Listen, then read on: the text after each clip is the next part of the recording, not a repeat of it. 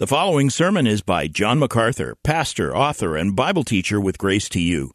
If you've never contacted Grace to You, we want to send you a free booklet by John titled Defeating Discontentment. It gives you seven practical principles that will help you face setbacks and difficult circumstances and experience contentment even when life turns upside down. Request your free booklet titled Defeating Discontentment by writing to defeating at gty.org. That's defeating at gty.org. This offer is good in North America and Europe through June 2024. And now, unleashing God's truth one verse at a time, here is Grace to You Bible teacher John MacArthur. This morning, I want you to open your Bible to the 21st chapter of the Gospel of Luke, Luke chapter 21. And I want to read this somewhat familiar portion of Scripture to you to establish it in your mind, and then we're going to look at it, I trust, in a beneficial way. Luke 21 and verse 1. Speaking of Jesus, the text says, And he looked up and saw the rich putting their gifts into the treasury. And he saw a certain poor widow putting in two small copper coins. And he said, Truly I say to you, this poor widow put in more than all of them. For they all, out of their surplus, put into the offering, but she, out of her poverty, put in all that she had to live on. Now, if you are beginning to say to yourself, here goes another message on sacrificial giving, you might be right to expect that. Because that is the universal application of this text. It is always used to tell us we ought to give the way this widow gave. But let's back up a little bit before we look at the actual interpretation and remind ourselves where we are. This is Wednesday of Passion Week. This is the final week of our Lord's life. On Monday, he entered the city. On Tuesday, he cleansed the temple. All day Wednesday, he has been teaching the multitudes in the temple area and has been confronted by the false religious leaders of Judaism who have endeavored to trap him in his words so that they might have some cause to have him executed. He has silenced them every time with his answer, thwarted them every time with his answer, so that they're going to have to lie and fabricate a reason for the Romans to execute him on Friday. They're done asking questions. It's over. At this point, on this Wednesday, after a long day of teaching, he no longer addresses the crowd, the fickle crowd that hailed him as Messiah and will cry for his blood not too long after this Wednesday. He has no more to say to the crowds in general. He has no more to say to the false religious leaders he has denounced them and given them his last invitation and given his last invitation to the crowds as well. In fact, follow the flow here because in chapter 21, starting in verse 5, the theme is judgment. The time of invitation is over. The ministry of our Lord in these three years has come to its end. No more gospel invitations. No more clarifications to the crowds and to the leaders. He's finished. And their final assessment is that he is not the Messiah they wanted and they reject him. Leaders and people. And so, starting in verse 5, comes a long message on destruction, judgment, Judgment that will come in 70 AD with the destruction of the temple and the city and the nation Israel and a judgment of God beginning in 70 AD that will stretch all the way until the return of Jesus Christ through all these 2,000 years and until our Lord comes. In fact, the last words of chapter 20 are clearly words of judgment. Beware of the scribes, warning the people about how dangerous they are. And you remember that Luke only gives us a couple of verses regarding our Lord's warning concerning the scribes and the Pharisees. Matthew gives us the full account of his message on the danger of these false religious leaders. It's chapter 23 verses 1 through 39. He has pronounced judgment on the leaders and therefore judgment on the nation for following those leaders and rejecting him. So between the condemnation of the false leaders and the pronunciation of judgment that will last and has lasted 2,000 years until Jesus comes is this little vignette about a widow dropping two copper pennies into an offering receptacle in the temple.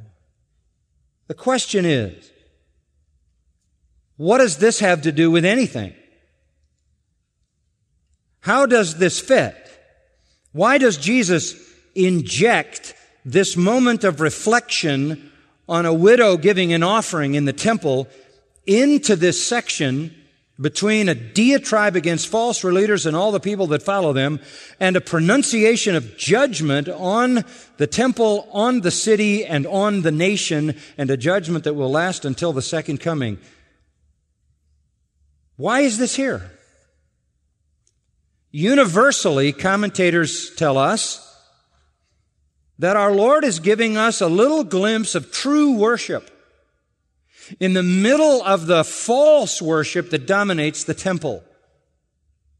They tell us that it's a beautiful little story in the midst of ugliness, a little light in the midst of darkness. An illustration of giving till it hurts, contrasted with the selfishness of the spiritual leaders.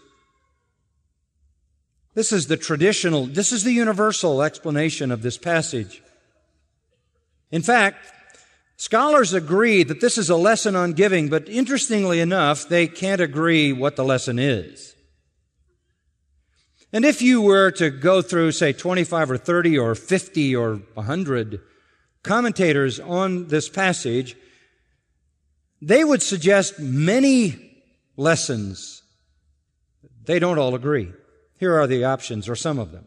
One, Jesus is teaching that the measure of a gift is not how much you give, but how much you have after you give.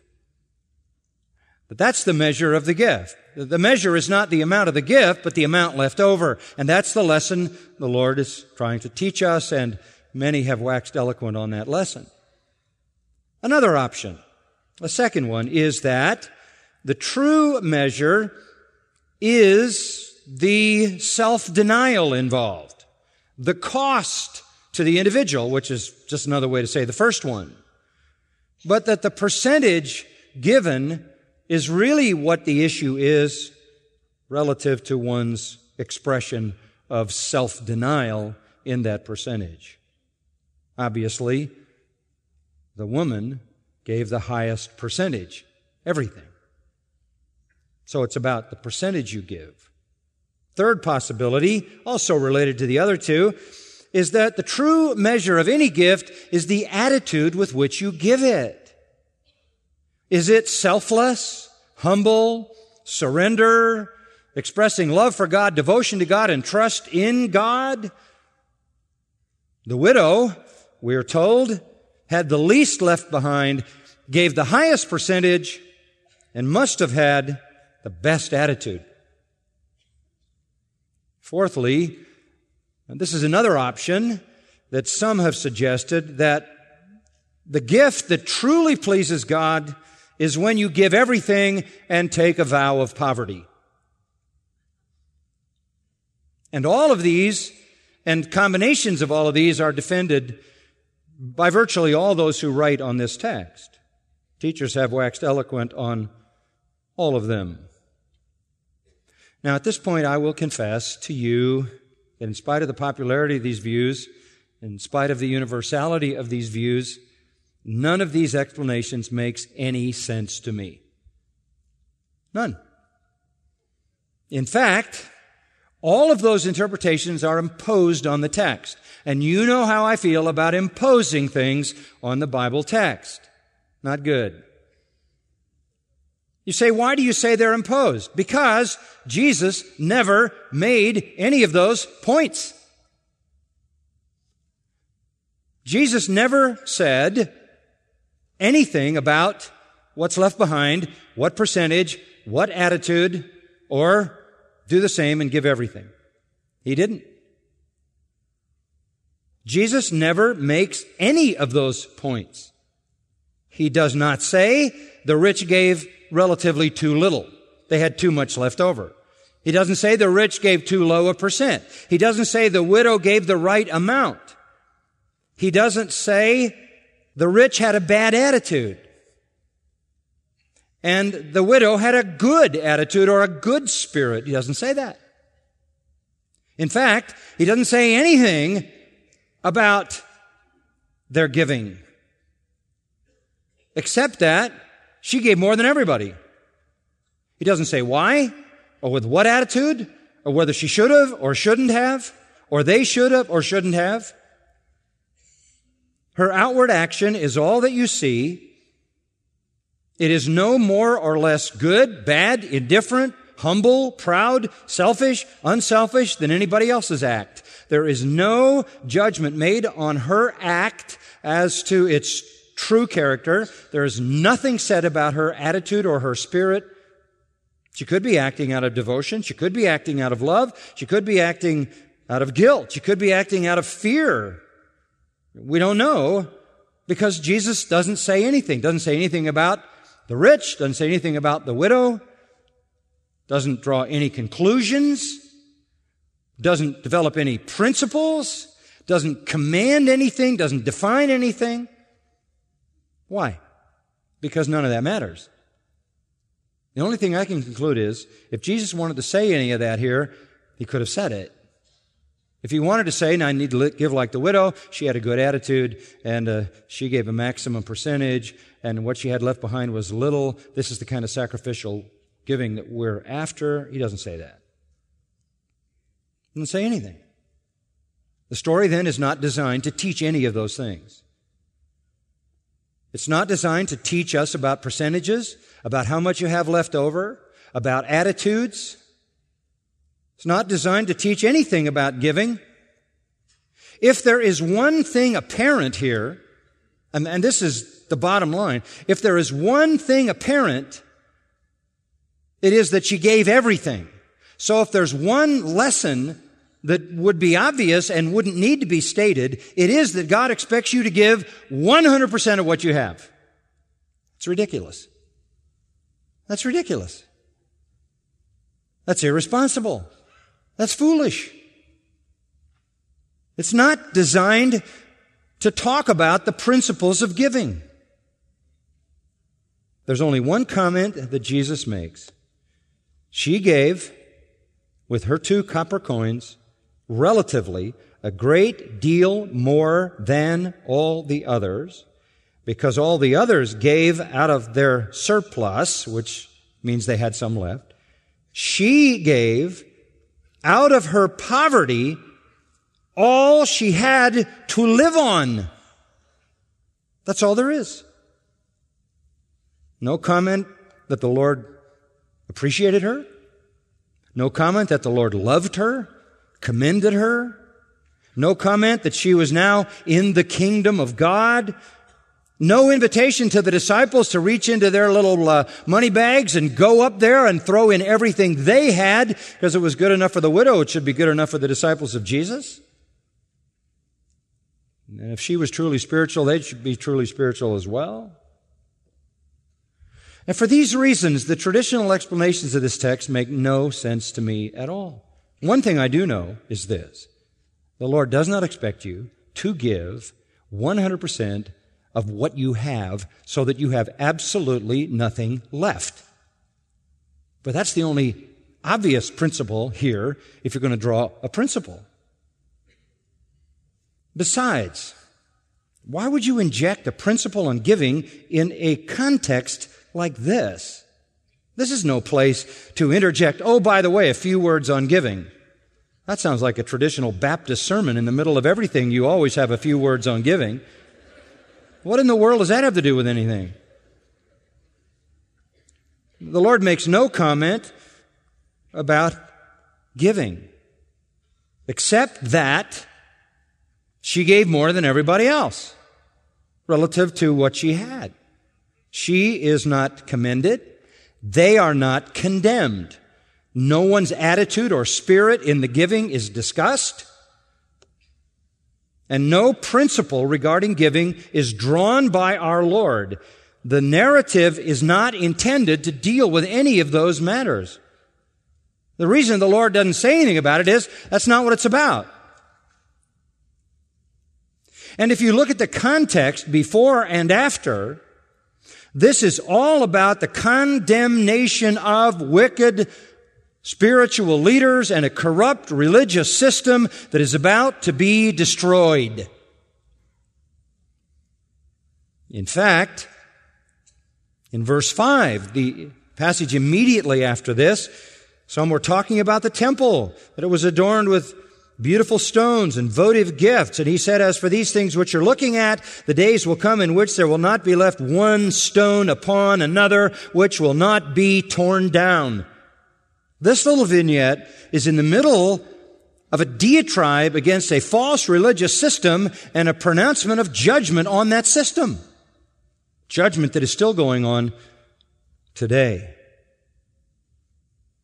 So what just exactly is this about? Now one more comment or two before we look at it. It's not obscure. Anybody can read it and read exactly what it says. It's not profound. It's not got some deep, hidden, secret meaning. This is not one of the great spiritual insights in the Bible.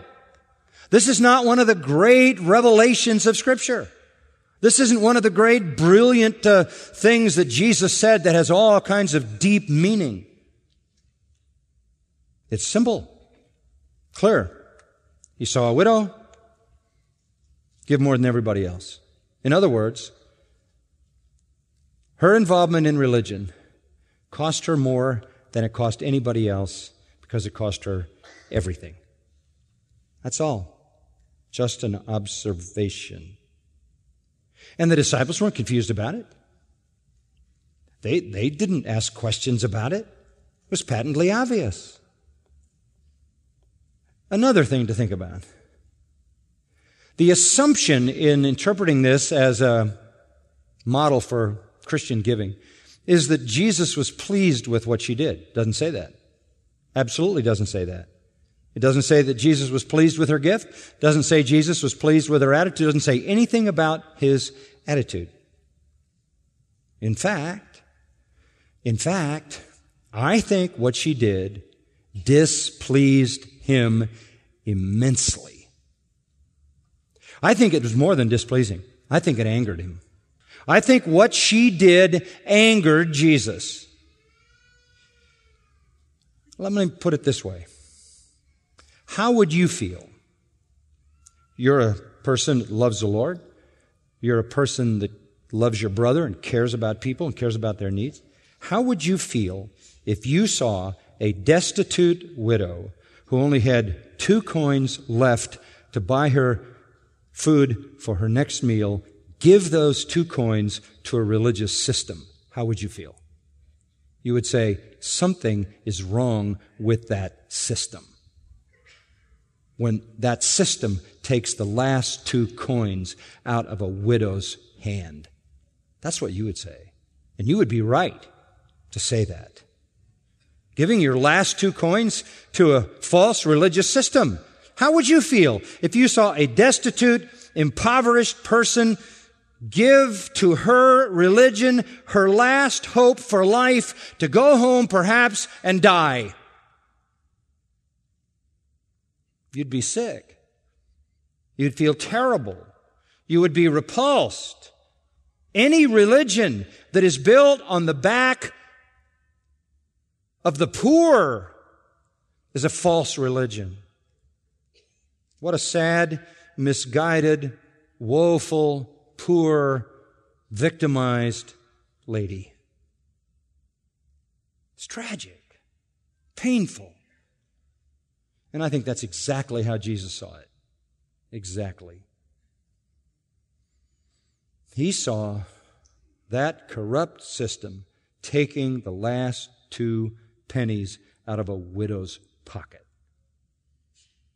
In desperation, hoping that maybe in that legalistic system, her two coins would buy some blessing, trying to be dutiful. The rabbis had said, with alms you purchase your salvation trying to buy your way into heaven, trying to buy relief from your desperation, your destitution. Contemporary quote unquote evangelists call this seed faith. Give me your money and God will multiply it back to you. God doesn't want a widow to give up her last two cents. You couldn't find that in the Bible anyplace. That's the last thing God would want a widow to do. Look at Matthew 15 for a moment, and I'll show you this. Matthew 15. And here the Pharisees and scribes are again confronting Jesus, and they're upset because the disciples don't go through certain ceremonial washings of the hands, which they have invented. And uh, so they say, Why do your disciples, verse 2, transgress the tradition of the elders? for they don't wash their hands and they eat bread. And he answered and said to them, Why do you transgress the commandment of God for the sake of your tradition? See, what they had done is create a false religious system in the name of God. A false religious system that transgressed the commandment of God. And here's a perfect illustration of how they did it. This is so interesting. For God said, back in Exodus 20, Deuteronomy 5, for God said, honor your father and mother, and he who speaks evil of father or mother, let him be put to death. Wow. But you say, follow this, whoever shall say to his father or mother, oh, anything of mine might have been, you might have been helped by, has been given to God. That's what they were saying. They were supposed to support their mother and father. Honor their father and mother boils down to making sure their needs are met. And in order to get around that and to parade their righteousness and to buy salvation, instead of giving to their mother or father, they would say, Oh, we're giving to God and leave their mother and father destitute. And so by the tradition of giving money to God that belonged to the needy, they violated the law of God. Verse 6, he says, You invalidate the word of God for the sake of your tradition. You hypocrites. Verse 9, he says, You worship me in vain, teaching as doctrines the traditions of men. The point that I want you to understand is this God is concerned that people have their needs met. It is, it is the responsibility in the Ten Commandments of children to provide for their parents when their parents need care and provision. To say, we can't do that because we've given it to God is to violate the law of God with your tradition. If you'll notice in Mark chapter 7, Mark's account of this same conversation, it adds something familiar to us.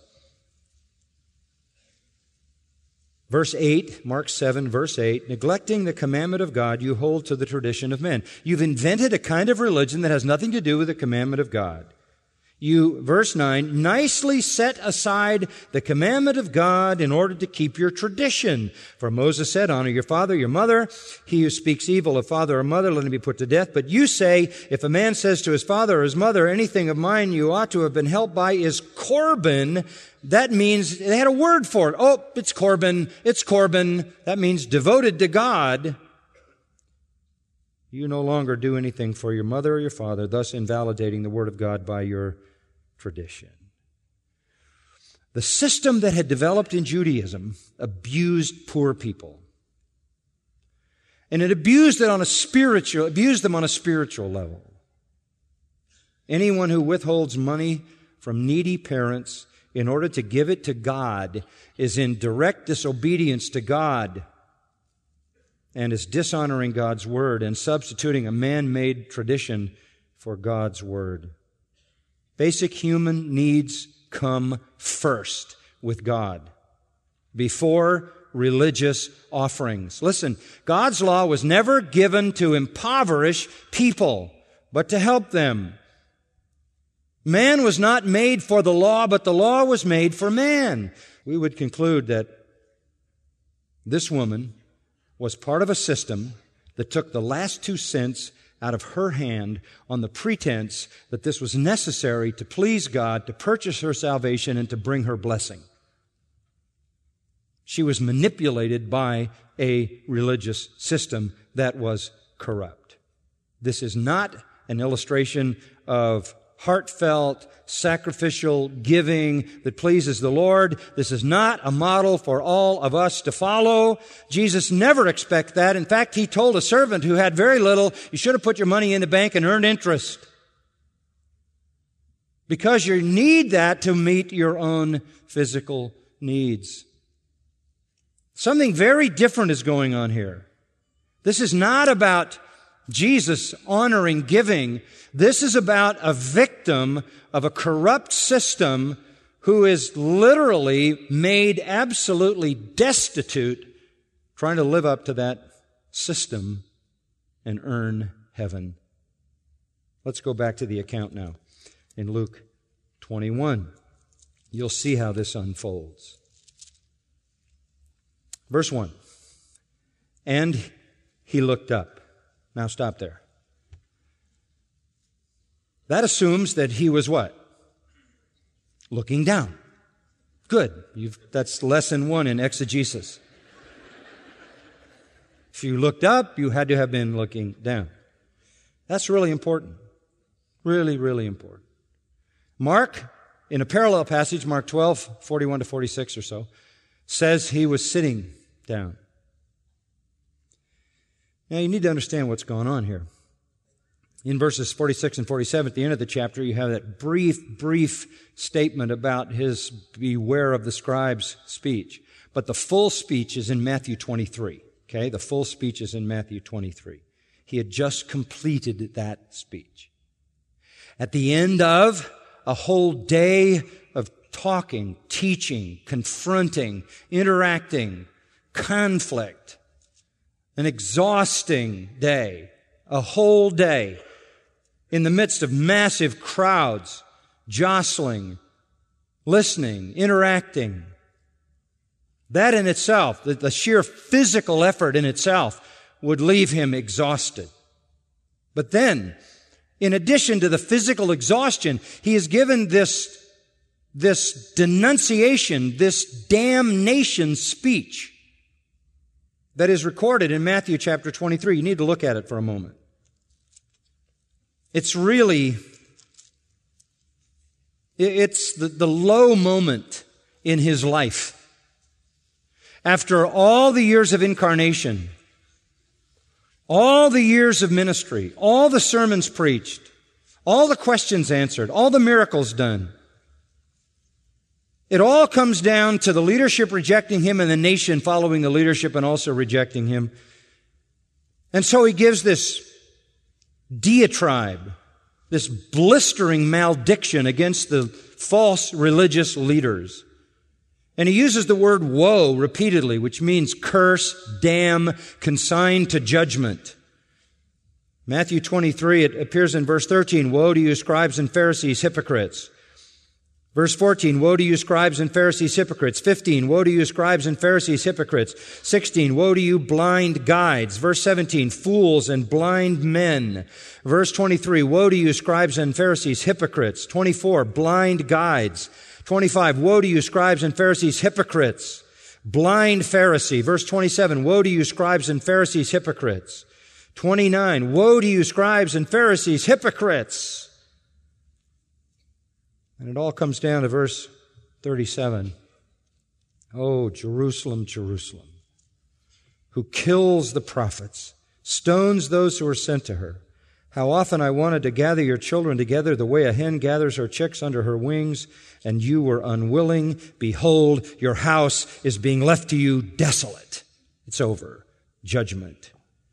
And it's going to be that way until you say, blessed is he who comes in the name of the Lord. Judgment will fall and last until Christ returns. This is the sad final message. The conclusion is devastating. Not only devastating to the leaders, devastating to the nation, but devastating to Jesus. This is where all his efforts end. Long judgment until the Lord's return on this nation. So it's not just the physical weariness, it's the agonizing, sad reality of what our Lord says. He feels deeply the sinful rebellion and unbelief of Israel, leaders and people. He shed tears when he walked into the city, chapter 19, verse 41, and saw it. He wept, and he's still weeping. Preaching these words would be heart wrenching. All these 33 years, and this is how it ends. An exhausting emotional experience for him. It was over. No more calls to the kingdom, no more invitations to salvation, only a pronunciation of damnation that would last 2,000 years and send generation after generation after generation after generation of these chosen people into a godless eternity. After those tragic words, the acknowledged end of salvation hope for the nation, he had come to his own and his own received him not. He must have been exhausted. He must have been spent. He must have been heartbroken. And so Mark says he was sitting and his eyes must have been looking down as he contemplates the damning religion of Judaism and the fact that the temple where he sat, which he had earlier cleansed, was so corrupt, its religion so ungodly, that it, along with the city of Jerusalem and the whole nation of Israel, had to be totally destroyed and kept under judgment for millennia. So there he sat in moments of thought before he turns to pronounce the judgment for all his disciples to hear. No wonder he was looking down. And when he looked up, Mark 12:41 says he saw opposite the treasury observing how people were putting money into the treasury. Jesus had said in Matthew 6 that you were to do your giving in secret. But the religious system had developed a very public, prominent way to do it. And Pharisees came along and had trumpets blown announcing their arrival to give, according to Matthew 6. So he looks up and there he sees the people coming, the treasury, and he observes how people were putting money into the treasury. What is the treasury? Well, the court in which Jesus was sitting is a very, very large open court in the temple area. It was called the court of the women. There was an inner court where only the men could go, but this is the court where everyone could go men and women. Jesus taught here, as indicated in John chapter 8. In fact, he taught on the light of the world on that occasion. And he taught in the court of the women, the great open court, because it was where everyone could come. He calls it the treasury because there was a section of it that the leaders had designed as the place you give your money. They had set up 13 shofar trumpet shape. You know what a shofar is? That's a horn. They had set up 13 of those in which people dropped their money. And each of them had a sign on the bottom of it indicating exactly what that money was to be used for. Old shekel dues, new shekel dues, bird offerings, wood, incense, gold, free will. They all were labeled and people would go by and they would in very open courtyard publicly put their giving on display. The treasury is actually the word Gaza phulakion from two Greek words, Gaza meaning treasury, phulake meaning prison. Once you dropped them in, they were held in there. This is the real heartbeat, folks, of false religion, right? This is the real center of false religion. The center of false religion is the treasury, folks. It's all about the money. They do it, says Peter, for filthy lucre. Luke 16, 14, Jesus said the scribes and Pharisees were lovers of money. We know the Sadducees who ran the temple franchises were lovers of money because Jesus said, you've turned my father's house, a house of prayer, into a den of robbers as they extorted money out of people for sacrifices and coin exchange. False religion is always about the money. When you get to the treasury, you get to the heart of false religion. And so as the wearied and spent and sad, heartbroken Savior lifts up his eyes and watches, he sees the normal course of false religion, poor, deceived souls putting their coins in, trying to buy blessing and salvation. And he sees, verse 1, the rich putting their gifts into the treasury. Rich is plousios in the Greek. It simply means they have a full supply. Those with enough. Not mega rich, very rich, super rich. Just they had enough. Those who could put some in and have some left. The non poor. People who could make offerings and still have enough to live. In fact, Mark 12:41 says they were putting in large amounts, polla, much. They were putting in much. They were putting in a substantial amount, and they still had plenty left over. The religious system demanded money. It demanded money to make the guys who were in charge of it comfortable and prosperous and wealthy. And that's what false religion always, always does. This was the pattern then.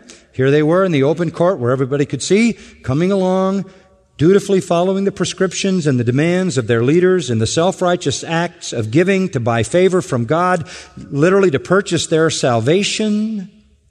And for the most part, Israel was a prosperous country. People did okay. They could afford it. But in watching this, the Lord sees one widow. He saw a certain poor widow.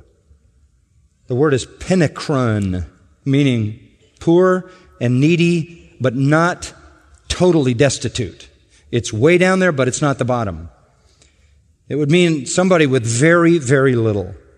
penichros, a certain poor widow, putting in two small copper coins, lepta, lepta, Jewish coins, the smallest coinage they had. She puts this coin in there. Now, wait a minute. A poor widow that sound familiar to you?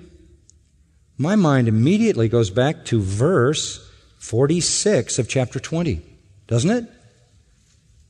Beware of the scribes who like to walk around in long robes and love respectful greetings in the marketplaces and chief seats in the synagogues and places of honor at banquets, who devour widows' houses. Who devour widows' houses. They build their success monetarily on the backs of widows. Wow. Our Lord indicts them for their severe abuse of widows. Along with the Sadducees, the Pharisees, and the scribes had a system that abused the poor and the defenseless. for whom they had only disdain. They viewed any poor widow as being under the judgment of God. That's why she was a poor widow, and they would aid God in making life tough for them to punish them for whatever sins God was punishing them for. Furthermore, widows were women and women were second class, and Pharisees every day prayed, Lord, make me not a Gentile or a woman. And because they were widows, they were defenseless and easy prey. What do you have here? You have a destitute widow, then. One of the ones just discussed in verse 47. How could you not make that connection? Here is just a, a, couple of sentences later an illustration of a poor widow who is being devoured by a religious system. Her last two cents, her life, she gives to this system dutifully, along with everybody else, trying to live up to the system, trying to buy her salvation in an act of charity in a hope that it will earn her favor with God. She gives up her last two small copper coins. Smallest coin. She dropped two of them in one of those 13 shofars. That was all. Nothing is said about her attitude. Nothing said about her spirit. Nothing said about whether she did it in desperation or devotion, whether she did it in legalism or love. Doesn't say anything about that. The Lord doesn't commend her, doesn't make her an example, doesn't validate what she did, doesn't say it was a worthy spiritual act that greatly pleased him. All he said was, this religious system is preying on widows. This cost her more than everyone else.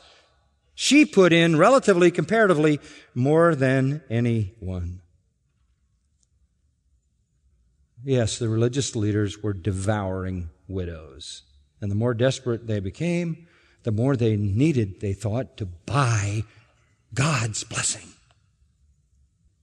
Belittled by the establishment because they were thought to be in that state because of divine punishment.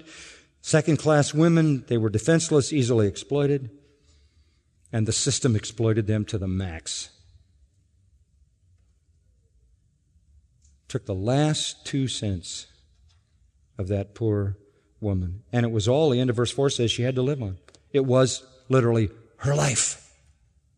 She would go home and die. Now, Scripture is full of commands and instructions for the people of God to take care of widows, is it not?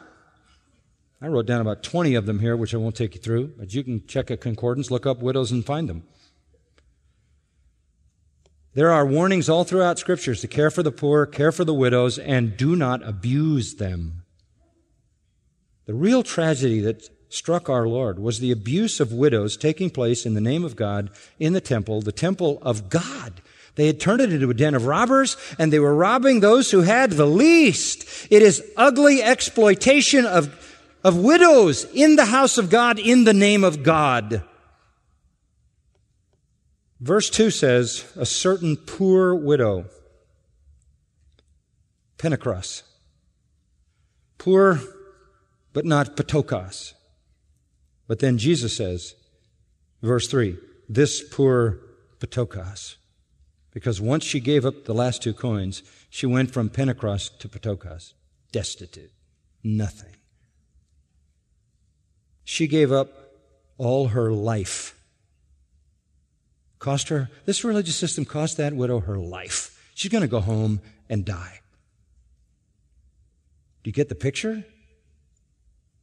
Jesus isn't commending her. She's a victim. He's not proud of her. He's not making her an example of sacrificial giving. This is an absurdity. He is observing the corruption of the system that is going to be destroyed under the leadership of these corrupt, condemned leaders. They're exploiting the most defenseless, the most impoverished. Jesus certainly is not saying, she gave her last cent and that's what you should do. Of course not. He doesn't want you to give up everything you've got and go home and die. He's given us richly all things to enjoy. says nothing about percentages, nothing about proportional giving, nothing about giving with the right spirit, nothing about the measure of the gift is what you have left, nothing about giving up everything and living on faith. That's not here. He's observing the false religion that preys on the weak and the desperate and the defenseless and holds out hope to the hopeless if they just give their money. I think Jesus was not happy. I think Jesus was angry. And that's why he says in verse 6 As for the things which you're looking at, the days will come in which there will not be left one stone upon another which will not be torn down. And the disciples say, When's it going to happen? And he says, It's going to happen.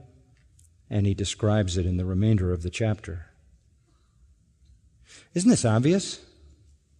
If you saw a widow give her last two cents to some religious organization in the hope that she could purchase salvation or purchase blessing or buy healing or buy prosperity, you wouldn't commend her. You'd want to stop her. And you'd want to shut down that religious system that preys on the desperate. This act did not please our Lord. She's simply been taught and she bought into a system that destroyed her. No praise is given of her act or her attitude. She's caught in the corruption of the system at the hands of those wretched leaders. She has given her last coins to a false religion. Jesus is angry. And that's why he'll destroy this den of robbers. Judgment came 70 AD, and it continues now. On that temple, on that city, on that land, until Jesus comes again. You know, this continued to go on through history. For Martin Luther in the Reformation, it was the Catholic Church abusing the poor that in his mind invalidated the whole system. They were building massive cathedrals. They were building St. Peter's in Rome. They were building it from the money of the poor, destitute, impoverished people to whom they were selling indulgences to build St. Peter's, promising the people that for money their sins would be forgiven. When it became so abusive, Luther reacted, the people reacted, and you had a Protestant Reformation. I've been in cities around the world where I've talked with people in cathedrals, and I've asked the question a number of places why are none of the cathedrals ever finished? Why do they keep building them? And the answer is because the church can tax the people as long as construction is going on. Sometimes it goes on for a thousand years. The history of the Roman Catholic Church in the world is a history of massive, unbelievable wealth at the top, out of the pockets of the destitute and the poor trying to buy their way into heaven.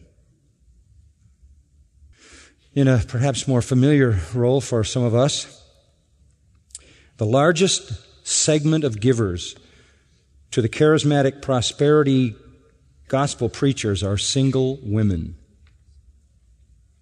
Desperate for healing, desperate for money. Sometimes they're promised money, health, and the new one is a spouse, a man. That's right. If they send in their money. So I say, Woe to you who sell your miracle water and your miracle cloths that promise to heal the desperate if they send you their money. Woe to you, wealthy, self indulgent preachers who become rich on the backs of the lonely, poor, disillusioned, diseased, and desperate who are told to give you their money as an act of faith so that God is obligated to make them healthy and wealthy. Woe to you who indulge in $10,000 a night hotel rooms, claim revelations from God, spend $112,000 a month on your private jet with money taken from the most desperate people. Woe to you. You will not escape judgment. One person I read about this week worked for a five star hotel, stole $400,000 from the hotel. They tracked the employee down, found him in a small, dingy, rented apartment in a slum with no car. When they asked where the money was, he had given it all to a prosperity preacher on the promise that it would be multiplied.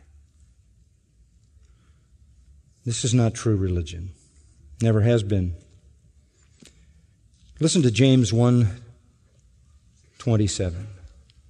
This is pure and undefiled religion in the sight of our God to visit orphans and widows in their distress. True religion does not abuse the poor. It ministers generously, graciously to their needs. Isn't it amazing?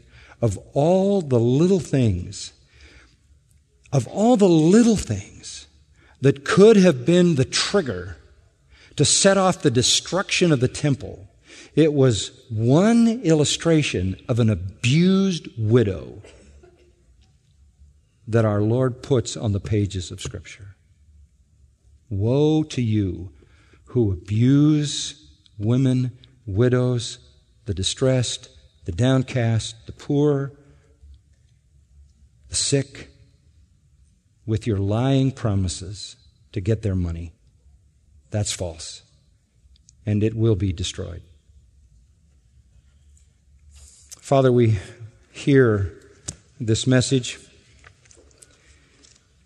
and we know that it's consistent with your heart because you care for the downcast and the poor.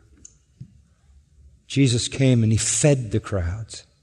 Jesus came and he healed the sick. Jesus came and he poured out love and grace to all who would come to him and said his burden is light, his yoke is easy. A contrast to the wickedness of false religious systems that prey on people, especially the defenseless and the destitute and the desperate and the hurting and the needy. Lord, would you bring that to an end and would you exalt your true church and the true Christian faith? This we ask only for your glory. Amen. You've been listening to John MacArthur, Bible teacher with Grace to You. For free access to all of John's lessons and a listing of study Bibles and books available for sale, visit Grace to You's website at gty.org. John MacArthur and Grace to You reserve all copyright protection under applicable law. Our copyright policy is available at gty.org and it includes instructions for and limitations on duplicating this digital file.